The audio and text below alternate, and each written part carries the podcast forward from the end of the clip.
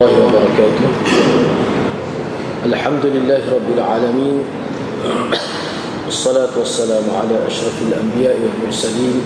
نحمده ونستعين ونستغفر فإن أصدق الحديث كتاب الله. وخير الهدي هدي محمد صلى الله عليه وسلم. وشر الأمور محدثاتها. وكل محدثة بدعة. وكل بدعة ضلالة. وكل ضلالة في النار. وقال رب اشرح لي صدري ويسر لي أمري واحلل عقدة من لساني يفقه قولي الحمد لله bersyukur kehadrat Allah Subhanahu wa taala dengan izinnya dapat bersama lagi pada malam ini insyaallah pada ini kita nak sambung lagi hadis yang ke-35 عن أبي هريرة رضي الله عنه قال قال رسول الله صلى الله عليه وسلم لا تحاسدوا ولا تناجشوا ولا تباغضوا ولا تدابروا ولا يبع بعضكم على بيع بعض. وكونوا عباد الله إخوانا. المسلم أخو المسلم لا يظلمه ولا يخذله ولا يكذبه ولا يحقره. التقوى ها هنا ويشير إلى صدره ثلاث مرات بحسب امرئ من الشر أن يحقر أخاه المسلم. كل المسلم على المسلم حرام. دمه وماله وعرض رواه مسلم dari Abu Hurairah radhiyallahu anhu beliau berkata Rasulullah sallallahu alaihi wasallam bersabda Janganlah kamu saling berdengki, saling menipu, saling marah dan saling memutuskan hubungan. Dan janganlah kamu menjual sesuatu yang telah dijual kepada orang lain. Jadilah kamu hamba-hamba Allah yang bersaudara.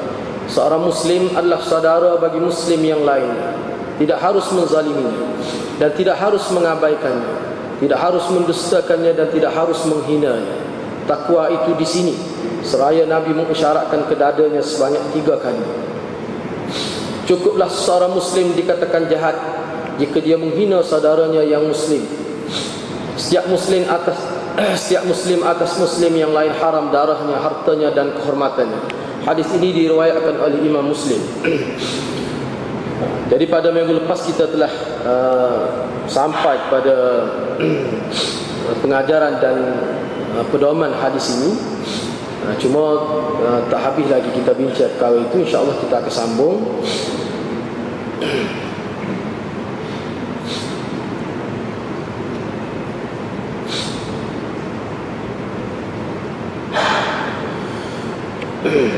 Ayat keempat Ayat keempat Pengajaran dan pedoman hadis. Yang keempat Seseorang muslim yang tidak melakukan Amalan buruk iaitu berdengki Penipuan Dan tidak suka menimbulkan kemarahan orang kemarahan orang lain Bahkan sentiasa berusaha Mewujudkan suasana harmoni Akan sentiasa berasa orang lain sebagai saudaranya Hatta kepada non-muslim Berdasarkan kepada hadis yang ke-35 ni Mana ulama menyebutkan bahawa Mana-mana Muslim yang tidak terjebak dengan permasalahan ini Tidak berdengki, tidak menipu Dan tidak pula suka menimbulkan kemarahan orang lain Bahkan dia sentiasa Berusaha mewujudkan suasana yang harmoni dia akan berasa orang lain itu saudaranya hatta orang yang bukan Islam. Berdasarkan pada kenyataan ini sifat dengki itu sebenarnya adalah sifat yang membunuh perasaan persaudaraan. Ha, itulah yang Nabi tekan sangat dalam hadis ini. Kerana dengki-dengki ini dia sebenarnya berada di atas landasan yang buruk landasan yang tidak baik. Jadi bila seseorang berdengki hakikat sebenarnya dia memusnahkan ukhuwah Islamiah itu Ha, jadi hak itulah hak Nabi nak tekan. Menipu, suka menimbulkan kita kata sesuatu yang tidak baik dalam masyarakat dalam bentuk apa saja. Ha, jadi sengaja dengan sengaja dia pilih ter, mana dihadapi itu ada perkara baik, perkara yang tidak baik. Tetapi jiwa dia tu suka pilih benda yang menimbulkan kontroversi misalnya. Ha, dia suka ke arah. Bahkan dia rasa selesa. Kalau berasa begitu, maka perkara itu sebenarnya dia akan mengundang perbalahan dia menyebabkan kita kata tali persaudaraan itu dia akan luntur. Dia adalah kerosak dan sebagainya. Jadi perasaan itu sendiri pun tidak boleh. Tak boleh ada walaupun kadang-kadang tanpa kita sedari dia akan berlaku juga. Bila kita buat sesuatu jadi timbul orang marah. Kita tidak maksud pun tidak niat pun. Dan apa yang kita sebut tu benar-benar misalnya. Ha, itu tak termasuk dalam bab ni. Ha, kalau benar tu betul walaupun begitu ada juga ulama mengingatkan sebagai panduan kepada kita walaupun benar tu benar ha, tetapi kajian perlu dibuat kalau kita sebut sekarang ni ataupun ikutlah dalam sama ada dalam konteks masyarakat konteks keluarga konteks saing sama saing. Dalam bentuk macam mana dalam situasi macam mana yang perlu difikir adalah tali persaudaraan. Ha, itu Nabi mengajar cara orang Islam dia kena mikir gitu dia kena mikir gitu melalui hadis ini juga ulama meletakkan bahawa apa yang Nabi sebut dalam hadis ini bukan khusus pada orang Islam saja tidak hak ni ni sebenarnya dia lebih bersifat kita kata sejagat bukan tertentu ni amalan ini ni untuk orang Islam saja tidak dengan orang kafir pun kita kena uh, buat begini juga sikap kita. Bahkan orang kafir kadang-kadang tu lebih lagi kita kena jaga sebab dalam konteks dakwah dan sebagainya. Ha, ini bukan maknanya kita buat baik pada orang kafir, jaga supaya dia tidak marah. Waktu tu sebenarnya amalan agama dan kita boleh pahala juga. Boleh pahala. Tak semestinya kita hanya jaga perasaan orang Islam saja. Orang kafir pun kena jaga juga. Sebab dia merupakan rumpun masyarakat juga, anggota masyarakat juga. Bahkan perlu kita faham kalau dalam konteks kita kata bilangan masyarakat majmuk yang mana kita kata populasi dia lebih kurang ya, kadang-kadang ramai dia sebab kita lah ni contoh yang kita kata. Dalam konteks kita Malaysia sekarang ni tak sampai dah 50% kita Melayu. Maknanya bangsa lain lebih ramai. Ha, lagilah perlu jaga keharmonian kaum itu. Sebab kalau berlaku ha, kita kata perbalahan kaum perbalan etnik ini uh, ini suatu bala. Yang mana askar polis pun kadang-kadang tak dapat nak tangani masalah ini. Uh, itulah Nabi jaga. Kalau siapa tahap itu cuba kita gambarkan bagaimana akan berlaku kepada sistem pendidikan kita sistem perekonomian kita sistem kemasyarakatan ilah tak ada nilai uh, itu perlu dijaga dan benda ni kita boleh lihat dalam konteks mana dunia-dunia barat sekarang misalnya banyak berlaku peperangan kita boleh tengok bagaimana kesusahan derita rakyat yang dialami itu. Jadi benda tu boleh berlaku. Dan kedudukan kita ni pun kalau kita tidak jaga, tidak masing-masing jaga, pakat jaga, dia akan timbul. Akan timbul masalah. Jadi perasaan ini, yang ini perasaan inginkan kebaikan sehingga apa saja faktor yang boleh menyebabkan terencak kita kata, tergugat tali persaudaraan hubungan sama ada sesama muslim ataupun dengan non muslim itu jadi perasaan kalau ada perasaan itu mengikut ulama eh, dia kata sebenarnya waktu mengundang seribu kebaikan dan akan menjauhkan seribu kejahatan sebenarnya kerana manusia ni dia kita pun ada pengalaman dah terlibat dengan perang berada di zaman perang. Kita tengok bagaimana jadi benda tu boleh berlaku sekali mata di luar jangka. Ha, sebab tu dia kena jaga dia kena jaga. Cuma perkara yang paling besar katakanlah tidak berlaku peperangan. Tetapi tidak ada perasaan hormat menghormati sama, sesama muslim itu dia tidak ada keberkatan. Nah, sebab itulah ada juga ulama sebut selain kita boleh sebut kita boleh sebut gini gini kita boleh sebut. Ha, kalau buat ni gini kesabat semua orang boleh senarai kau hak paling besarnya kita kena faham supaya uh, kita terbeza kita dengan orang bukan Islam. Bukan semata-mata kita boleh senaraikan Kita kata kesal buruk. Bila berlaku perbalan kesal buruk Deki. Kadang-kadang orang kafir pun boleh faham tu. Orang kafir pun boleh faham tu. Sebab itulah Menurut setengah ulama Yang dikehendaki Yang paling besar Selain daripada apa yang disenaraikan dalam kitab tu Kita nak apa dia Keberkatan ni kita bukan nak bersifat pribadi Tapi kita nak umat ini berkat Kita nak keberkatan dalam masyarakat ha, Ini salah satu Kalau nak berkat Semasa berniaga jangan berlaku penipuan. Cuba elok. Semasa berlaga, semasa berniaga melakukan muamalat, akad dan sebagainya kena jaga supaya tidak terguris perasaan orang. Sebab di kedai di kita kata di kedai lah tempat muamalat supermarket ke mana oh banyak benar berlaku perasaan sakit hati.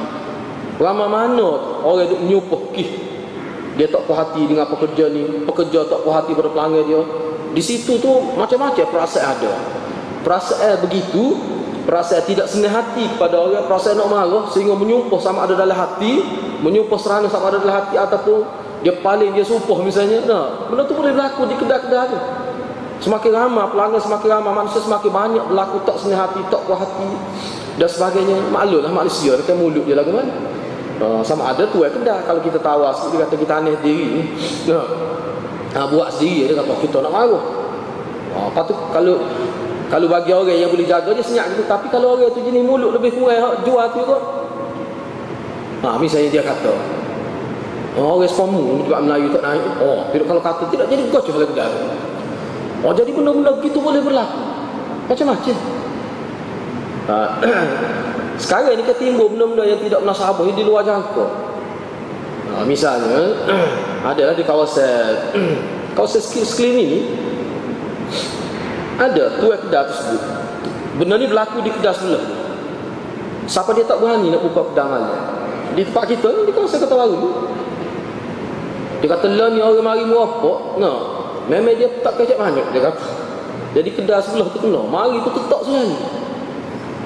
Mari tu pakai tak kecek makan tetap sekali. Oh, kali dia jangka dia nak 30 saat berkali sesak itu. Dia pakai tetap sekali. Siapa orang tak berani di sekitar tu nak buka kedai. Jadi ada orang berani buka kedai tu. Mana dia pakat 4 5 orang tunggu kedai. Kalau tidak tak berani. Oh, jadi perkara itu berlaku.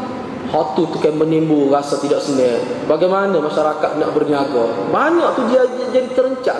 Maknanya kita kata tergugah. Mana kita kata pergerakan masyarakat itu. Muamalah masyarakat ni banyak. Jadi kita boleh senarai kalau kita tengok dalam buku-buku ahli-ahli kita bincang kenapa masyarakat kita ni sekarang ni banyak berlaku jenayah dan sebagainya kita boleh sebut senarai begini, begini, begini. Tapi yang paling besar ni bagi orang Islam masalah keberkatan tak ada berkat.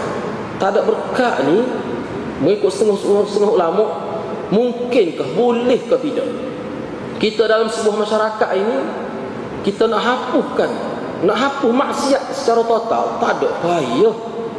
Memang payah apa sebab tu dalam sebab tu Allah ni dia cukup rahmat pada kita. Ha. kalau ada pun dia tak turun bala tetapi dia sebut dalam ayat Quran dalam hadis Nabi kalau sekiranya maksiat berlaku dengan berleluasa. Makna majoriti lebih ramai orang melakukan maksiat dalam pelbagai bentuk. Ha, pada waktu tu baru turun bala kalau ada maksiat sikit sebanyak kita kata dalam jumlah yang kecil Allah tidak akan turun bala ha, jadi makna kita kena jaga supaya arus perdana itu tidak dalam bentuk maksiat. Biar arus perdana itu dalam bentuk ke arah taat kepada Allah. Ha, masing-masing kena jaga. Kalau tidak dia tidak ada keberkatan Jadi itulah yang disebut oleh ulama ni benda tu kena jagalah. Jadi hak kita nak sebut hak Imam Nawawi sama ada dalam kitab uh, penikmatan Arba'in Riyadhus Salihin nak supaya umat Islam beramal. Sebab dunia-dunia ni alam musyahadah yang kita sedang kecapi sekarang ni dia panggil darul amal. Ini dunia amal. Hari akhirat tu dia panggil darul jaza. Ah, itu maknanya negeri pembalasan. Hak sana tu tak ada amal. Ah, tu caw kebalah kesan daripada kehidupan atas dunia tu. Jadi perkara ni perlu eh, perlu benar. Bukan kecil-kecil ni. Sehingga setengah-setengah dalam kitab pendidikan kalau kita tengok masalah ni, masalah hasad dengki ni, dia masalah besar. Ha, di kalangan anak kita, di kalangan jiran kita, kita boleh tengok. Kita boleh nampak budak-budak kadang-kadang ada dah sifat berdengki, dengki, tak puas hati gitu. Kalau ada di kalangan anak kita, hak itulah sepatutnya kita kena beri tumpuan. Bukan kepada hak lain, hak pandai, hak judah tu. Kena beri tumpuan pada. Itulah Allah Subhanahu Taala. Pada anak itulah sebenarnya Allah nak beri pahala banyak kepada kita. Apa sebab kita lebih fikir banyak kita dia. Nak buat macam mana? Lebih beri perhatian. Sebab semikir. Kadang-kadang tak pandai fikir soal kena bincang dengan isteri. Kadang-kadang tak pandai dengan isteri kena bincang pula dengan orang-orang lain. Orang-orang yang lebih berpengalaman dan sebagainya. Ah, itu kena ingat. Bahkan ulama sebut bila kata anak kita yang paling teruk itulah sebenarnya hak itulah ujian kepada kita ni. Ujian kepada kita yang perlu kita bagi perhatian. Jadi mukmin yang hakiki akan sentiasa ingat pesanan Nabi sallallahu alaihi wasallam, unsur akhaka zaliman atau mazlum. Nabi pesan kepada kita, wajib kamu tolong saudara kamu yang zalim, yakni yang melakukan kezaliman atau yang dizalimi. Jadi orang yang melakukan kezaliman apa kita kena tolong? Apatah lagi orang yang dizalimi. Mana orang yang melakukan kezaliman dia tak sedar. Ataupun dia dalam keadaan alpa bahawa perbuatan dia itu sebenarnya amat mudah untuk dia masuk neraka. Jadi perlu kita bimbing dia. Begitu juga orang yang dizalimi perlu kita bantu dari sudut memberikan hak dia yang terabai itu. Yang, yang mana dia tidak dapat hak dia kita bagi kepada dia. Yang kelima Melalui hadis ini juga uh, Ulama membuat kesimpulan bahawa Tidak harus Yang ini haram Tidak harus kepada mana-mana muslim Menghina orang lain Walaupun dengan cara berlagak hebat Dan menampilkan kelebihan diri Di hadapan orang lain Hatta kepada orang bukan bukan Islam Kerana boleh jadi mereka lebih baik Kedudukannya di sisi Allah subhanahu wa ta'ala. Hak yang kelima ni maksud dia begini Kadang-kadang benda yang boleh menyakiti hati orang. Hak berdeki tu suku, berdeki tu suku. Itu penyakit hati bila ketua orang tak nampak kadang-kadang. Tetapi kadang-kadang Boleh jadi bila sampai satu peringkat yang berat Ataupun dia tak berdeki pun Tetapi perbuatan dia Dia berlagak depan orang. Lagu mana tak tahu Payah ni sebab ni nak rayak dengan bahasa payah ni ha, nak rayak dengan bahasa sebab itulah Allah memberikan akal pada manusia supaya dia fikir benda-benda yang tidak dhabit. Ini antara benda yang tidak dhabit lah.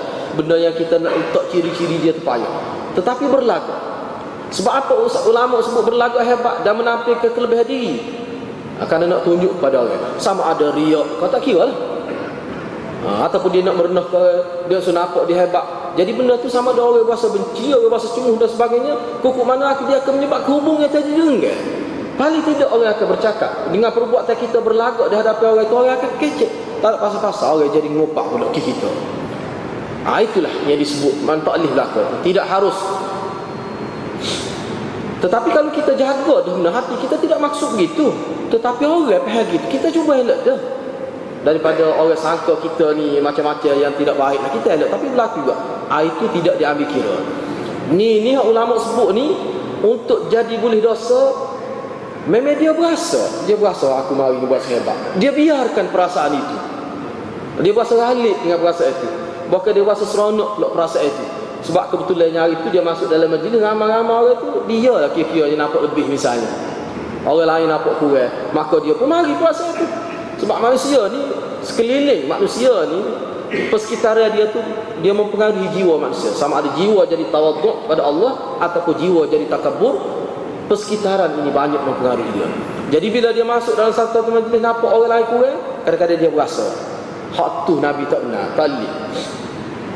Sebab apa? Pertama sekalinya kita sendiri itu akan jadi masalah boleh menyebabkan dosa dan sebagainya.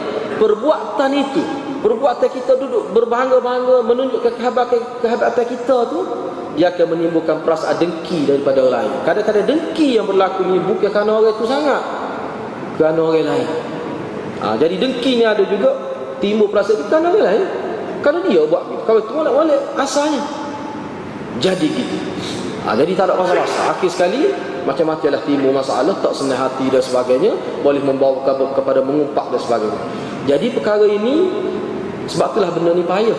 Kadang-kadang kita jaga orang lain tak jaga. Nah, sebab ni perkara yang bersifat individu, masing-masing wajib jaga. Selain daripada itu, ini saya nak sebut sini mana dari konsep, mana ulama sebut ni kita panggil tasawuf, tasawuf tarikat semua ni lah sebenarnya. Ha, jadi benda-benda gini ni penting ke tidak kita jaga sampai halus gini mau sebut ni. Penting ke tidak kita jaga? Ha, sebab itulah orang Islam ni dia bukan hadas tengok sebab zahir saja. Sebab zahir ni orang kafir pun mungkin apa. Jadi benda-benda gini kita perlu terapkan dalam bentuk pembersih tazkiyatun nafs inilah yang dimaksud tazkiyatun nafs. Antara yang dimaksudkan tazkiyat membersih diri, jiwa supaya jangan ada sifat takabur dan sebagainya. Kerana, kerana apa? Kerana sebenarnya sifat-sifat ni penyakit hati ni inilah punca tidak berkahnya. Cuba kita gambarkan kalau majoriti rakyat ini jiwa dia tidak zikrullah tapi penuh dengan perasaan hasad dengki. Apa akan berlaku kepada masyarakat? Kalau masyarakat itu membangun dari segi ekonomi, membangun dari segi prasarana hebat dari segi pembangunan, tapi kalau jiwa masyarakat itu begitu tidak islami kita kata dia tidak berkat. Dia tidak berkat. Ha, berkat-berkat ni satu istilah yang suka dipahal oleh orang orang kafir tak faham langsung. Orang Islam pun tak faham. Mana berkat-berkat ni sesuatu yang kadang-kadang ya benda yang tidak nampak. Dan kita tidak tahu pun di mana keduduk berkat tu berada. Kita tidak tahu. Dalam bab makanan saja tu banyak mana Nabi sebut dalam hadis tentang keberkatan. Bahkan berkat ni menjadi tumpuan Nabi. Dalam apa saja nak keluarga kena berkat. Monetah negeri kena berkat. Semua nak berkat orang Islam. Dalam semua sudut berkahwin nak berkat, berniaga nak berkat, habis nak berkat semua. Apa makna berkat-berkat itu? Ha, berkat tu maknanya amalan kita tu bukan sekadar diterima oleh Allah tetapi dia memberi kesan baik kepada diri kita dan orang lain. Itu yang disebut oleh ulama. Misalnya kita kata harta yang berkat. Harta yang berkat ni apa dia? Misalnya kita kata harta berkat. Kalau kita tengok dalam kitab misalnya Imam Ghazali, harta berkat tu macam mana? Apakah jadi harta tu banyak? Apakah harta banyak bermakna berkat? Tidak mesti. Kita berniaga mudah. Orang lain nega, tak tinggal tiga tu tapi kita nega ni dah. Kita niaga cepat naik. Orang apa tengok pusing bagaimana kita niaga cepat naik. Apakah itu makna berkat? Tidak. Tidak gitu. Sebab kita tengok dalam ayat Quran adalah hadis Allah laknat orang yang menghimpun harta. Masuk Allah tiada neraka kepada allazi jama'a malan wa addada. Banyak harta bukan makna berkat. Jadi berkat ni jenis perbuat jenis uh, hasil daripada amalan yang kita buat tu dia memberi kesan baik kepada kita dan kepada orang lain. Ha, Jadi kita tidak tahu mana duduk itu pada hakikat. Kita tidak tahu. Kadang-kadang kita tak nampak sebab itulah ulama sebenarnya ke barakah. Barakah ni sebenarnya termasuk dalam perkara gaib. Termasuk dalam perkara gaib. Barakah ni termasuk dalam perkara gaib. Kita tak tahu. Ha, sebab itulah ulama sebut kita sebagai umat Islam ni kena ingat. Jangan kita jadi sombong seperti syaitan. Jangan kita jadi sombong. Kerana ciri-ciri orang sombong, ciri-ciri Muslim yang sombong, dia berasa kebaikan yang kecil ni dia berasa leket itu salah satu bentuk kesombongan takabur muslim hak muslim tak kira tidak muslim dia tengok misalnya dia naik atas masjid sebagai contoh berasa kata berasa itulah pandangan ulama dia tengok ada kulit coklat atas masjid dia tak buat dia tak buat apa dia kata tu siap ada tu Nah, dia buat. Hak tu tu kalau mengikut ulama sebenarnya kisah dia berasa dia tak layak nak buat kulit coklat. Tu sombong. Tu ya, sebenarnya. Tidaklah mana. Tidak seperti kecik agah depan orang dah. Tu pun sudah dikata sombong. Dia tak apa-apa tak sibuk itu. Sebab dia wakil bukan kelah dia nak buat-buat cukup kulit celak. Dia buat bukan kelah dia. Tu sebenarnya. Padahal dia tidak tahu apakah di situ keberkatan yang ada pada dia. Sebab tu kalau kita tengok dalam hadis ada kita Nabi katakan saya lalak, saya zubar, lalak masuk, masuk neraka ha, kerana seekor kucing masuk neraka dan kerana seekor anjing masuk surga kita tak tahu sebab iyalah kita terima lah kita masuk surga ni bukan kerana amalan kita nah kerana rahmat Allah betul tetapi Allah nilai kita berdasar pada wa may ya'mal mithqala dzarratin ayat tu dan seterusnya ayat lain hadis-hadis lain di mana Allah nilai kita pada amalan kita ketakwaan kita salat hak tu Allah nilai kita baik tak baik Selepas daripada tu baru kita kata surah Tuhan itu rahmat, rahmat Tuhan itu kira selepas tu. Kita kena buat amal dulu. Jangan kita tak cara pada amalan kita tinggal sebab tu ulama kata amal dengan iman ni hak tula. Bagi tula. Setengah ulama kata lah hak tu hak, hak ahli sunnahnya. Hak sulah itu. Hak kita kata rahmat Tuhan rahmat tu disbalik tu. Ha, kita tak cakap apa tak apa tidak ditaklifkan kita. Hak yang ditaklifkan kita Allah bebankan kita Allah buat hukum ni apa dia? Amalan. Amalan kita. Ha, saat ni misalnya buat kulit coklat atau tengok ada kotoran atas masjid, kita buat. Itu amalan. Itu amalan. Jadi boleh jadi keberkatan berada di situ. Ha, jadi sebenarnya perasaan dengkin juga kalau kita tengok dalam kitab Imam Ghazali misalnya sebut panjang tengok situlah hadir-hadirannya kalau boleh nak tengok tu kena tengok uh, kitab yang telah ditakhrij kitab yang telah ditakhrij Ihya Ulumuddin tu. Kalau hak tidak takhrij tu takut tersalah pula. Uh, sebab dia ada juga hadis-hadis tu yang dipertikaikan. Jadi sekarang ini ada uh, saya tak pastilah diterjemah ke tidak dalam bahasa Melayu tetapi kalau dalam bahasa Arab ulama kita uh, menyanjung kitab Ihya Ulumuddin sehingga dia tengok ada kebaikan cuma ada beberapa kesilapan yang berlaku maka dia pun bui nilai tambah pada kitab itu dengan membuat takhrij kepada hadis-hadis yang terdapat dalam ihya. Akhir sekali orang lebih gemar baca ihya. Sebab apa? Sebab ulama sudah beri perhatian kepada ihya dengan melakukan takhrij kepada ihya ulumuddin. Jadi bila kita baca baca pun kita rasa lega. Sebab kalau ada hadis agak agak tidak tepat, ada nota dia tu gini-gini semua. Ha, itulah sebenarnya antara yang menarik perhatian orang pada ihya sekarang. Dulu setengah orang tak berani lah takut salah. Bagi orang yang mengaji Tapi sekarang ini tak ada masalah. Ha, jadi antara yang disebutnya tu dia hasad dengki ni dia boleh menimbulkan ego, boleh menimbulkan takabur dan sebagainya. Has dengki ni boleh boleh jadi gitu. Sebab itulah setengah-setengah ulama kata dia benar buruk ni Siapa ada ulama kata um,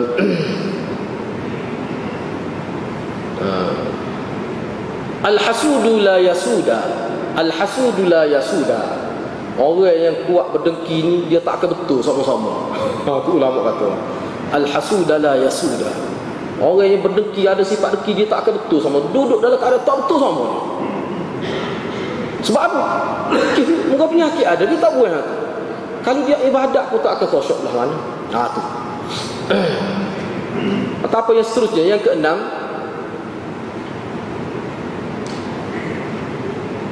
mengumpat mengintai-intai kesalahan orang lain. Yang disebut sebagai alintiqas. Dalam istilah dia alintiqas. Alintiqas maknanya sengaja cari kesalahan orang. Orang yang buat salah kita nampak. Itu bak lain. Ni hak kita tak nampak kita cari kesalahan orang. Bahkan lebih gemar melihat kesalahan orang daripada kebaikan orang. Ha, ini adalah merupakan dosa besar. Tersenara sebagai dosa besar memburukkan pribadi seseorang atau mencari kelemahan seseorang itu semua adalah perbuatan dosa besar yang wajib dijauhi. Hadir-hadirat kena ingat benda-benda gini ni mungkin kita kata Allah benda-benda nampak kadang-kadang kita berasa tak berat benda hak ni lah sebenarnya hak berat ni. Katakanlah hadir-hadirat ni hebat dalam ilmu sains Kita ni saintis. Hebatlah semua orang sanjung Bahkan di milik negara kan kita misalnya. Dijadikan kita sebagai aset negara hebat kita Tapi kalau kita tidak jaga benda-benda gini Dalam konteks kita sebagai orang Islam Tidak ada nilai kita di sisi Allah Subhanahu Wa Taala. Tak ada nilai Inna Allah la yanzuru ila suarikum wa amwalikum wa inna ma yanzuru ila qulubikum wa a'malikum. Hak tu Allah beri peringatan Nabi beri peringatan kepada kita. Kamu jangan jaga benda dunia saja. Kamu kena jaga takwa kamu, amalan kamu. Kerana itulah yang menjadi titik tolak syurga atau neraka kamu. Kamu kena jaga. Ha ni tu. Kena jaga. ha, sebab apa? Dia gini. Kalau kita tengok dalam perinci, eh, dalam kitab-kitab misalnya ilmu nafs atau kitab tarbiyah antara sifat mem memburukkan sebab tu benda semua atas niat belaka innamal a'malu binniyat oh semua benda tu bersama niat katakanlah Misalnya ha misalnya lah sebagai contoh, contoh mudah. Kau tu bini dua misalnya. No. Kau tu bini dua. Dia tak ayak. Dia dia, dia tak ayak ke bini tua tu, dia bini seorang lagi. No, tak tahu. Boleh anak tiga tak tahu lagi. Tiba-tiba kita ni nak marah dia. Ha. Kita pun kita tahu dah bini dia tak tahu. Kita kiyah-kiyah. Ha, kita kata, eh, kenapa ada, kenapa ada anak kecil, kenapa pusingnya atas kereta? No. Kita kata, pada hakau itu anak sadar, kita tahu tu. Kita nak menimbulkan syak pada isteri. Kalau maksud kita untuk gitu, Walaupun mungkin kalau orang tengok orang tak akan hukum Tapi Allah akan hukum kita. Kalau hati kita masa sebut tu kita ingat dengan maksud Supaya berantakan keluarga dia. Tu yang benar ya? Ataupun kita beri gambaran suasana menyebabkan orang jadi syok pada seorang lain. Dan kita maksudkan perbuatan kita tu maka itu adalah haram. Tak boleh. Orang lain ni panggil provokasi provokasi tak kira lah benda ni kalau dalam bak politik beratnya tak terjaga kadang-kadang ha.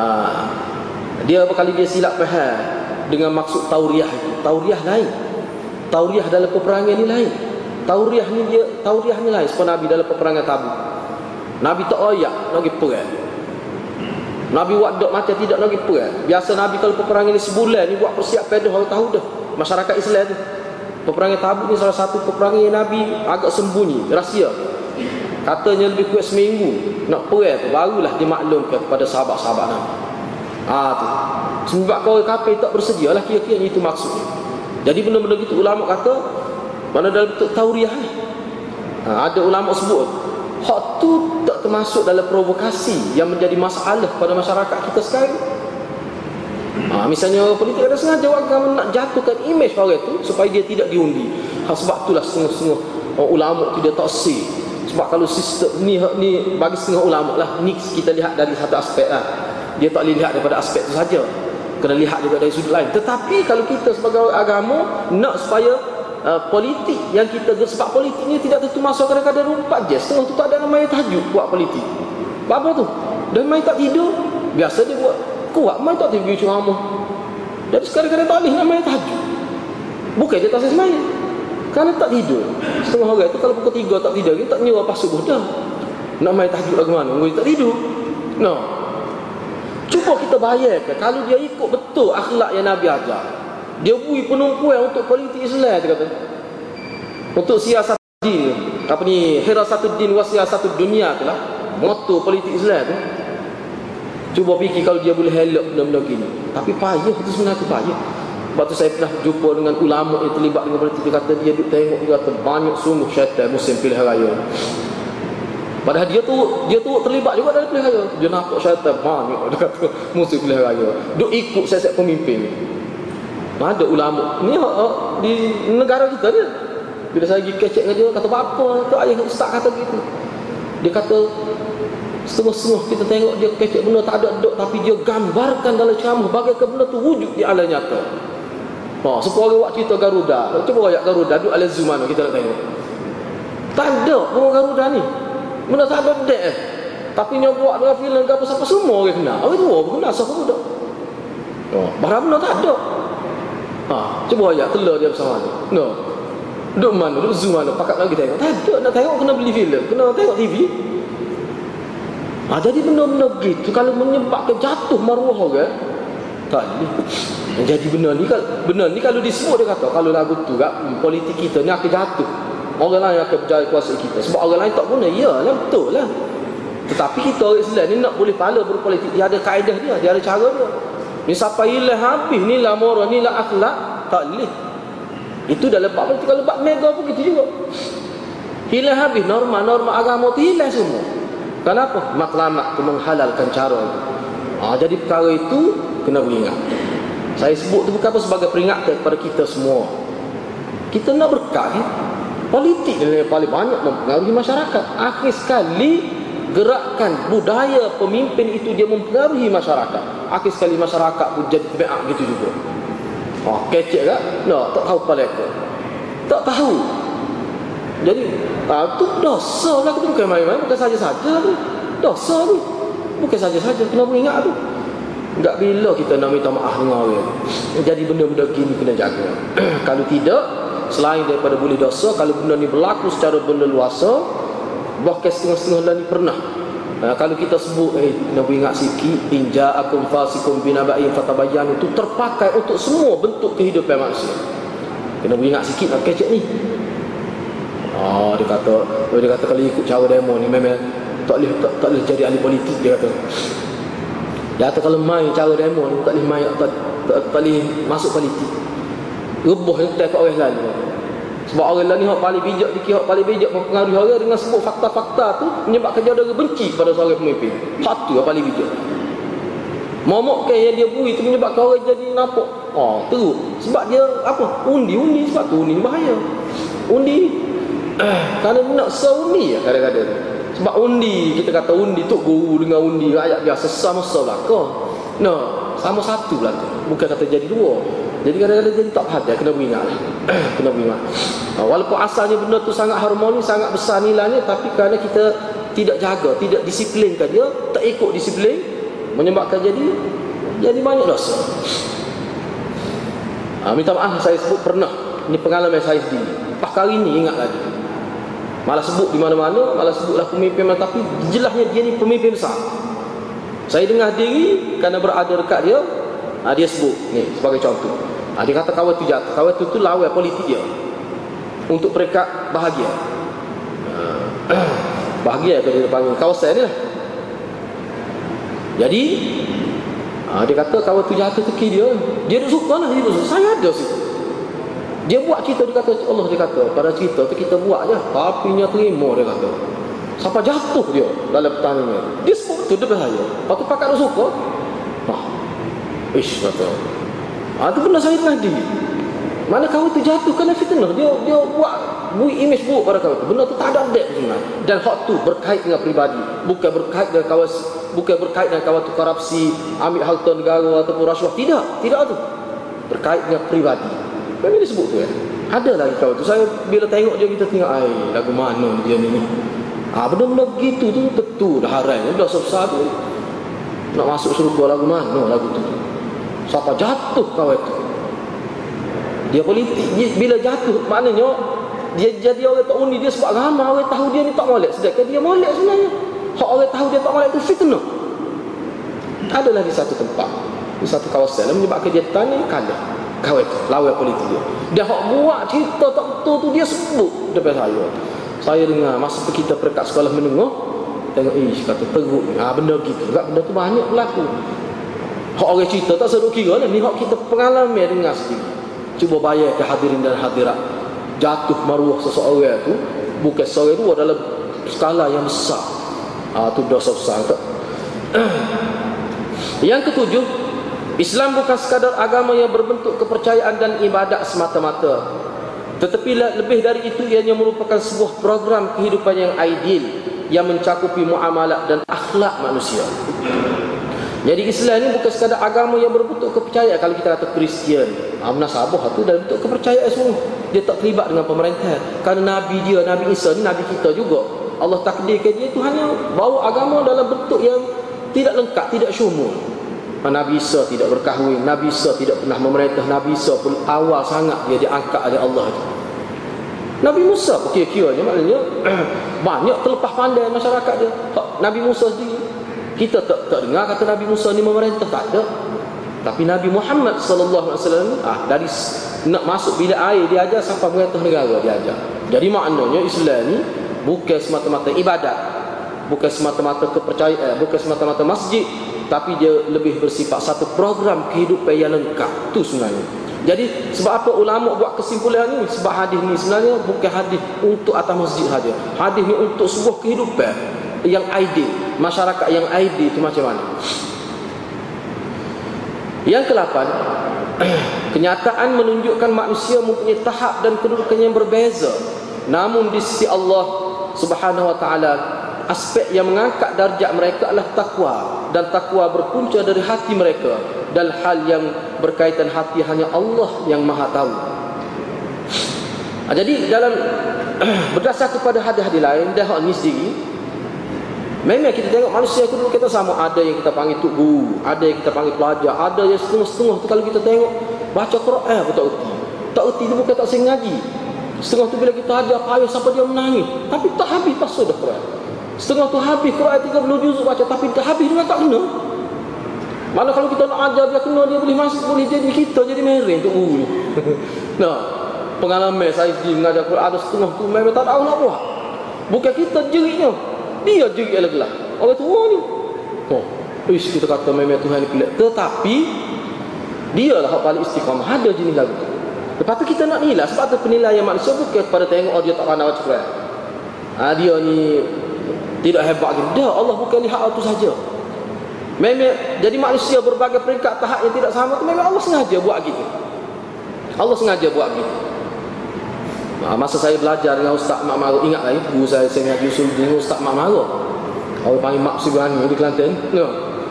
Oh dia kata gini yang mudah dia kata. Mudah ya nak tengok tahap manusia tengok tubuh kita betul serupa. Cuba tengok tangan kita dia kata. Saiz tidak sama. Cuba gambar kalau Tuhan buat saiz tangan ni sama ibu jari belaka. Jadi uduh ngeh. Uduh. Lepas tu agak-agaknya kalau buat ibu jari belaka nak kau hidung kat mana dia kata. Ah, nak kau hidung kat mana? Nak kau hidung? Cuba tengok. Kalau kita tengok cerita putih dia buat makhluk asing tak suka dengan kita. Uduh selalu. Uduh selalu. Ha, bila dia buat makhluk asing dia buat supaya tak serupa dengan kita. Memang huduh berkali makhluk asing tengok kita dia kata wudu no. tapi kau mana pandangan kita manusia paling berakal gitu. Okay, baik. Jadi waktu itu tak penting. Hadirat hadirat jangan jadi masalah dengan tahap manusia yang tidak sama. Itu bukan masalah bukan isu kita. Itu bukan isu kita. Inna Allah yanzur Inna Allah la yanzur ila suwarikum hadis tu tu Allah ayat isu yang besar adalah isu takwa. Bukan isu kamu comel. Bukan isu kamu tak comel. Bukan isu kamu ni jenis tubuh tak ada itu bukan isu bagi Allah tidak penting waktu. Kalau kamu anggap itu sebagai isu besar, kamu akan terperangkap dengan kehidupan dunia yang yang sementara ini. Kita jangan fikir waktu. Bukan masalah kita tu. Setiap orang ni orang tu jadi comel siapa dia buat? Bukan mak dia. Sebab kalau kalau comel mesti comel semua. Iyalah kita kata tak, saya pernah tengok.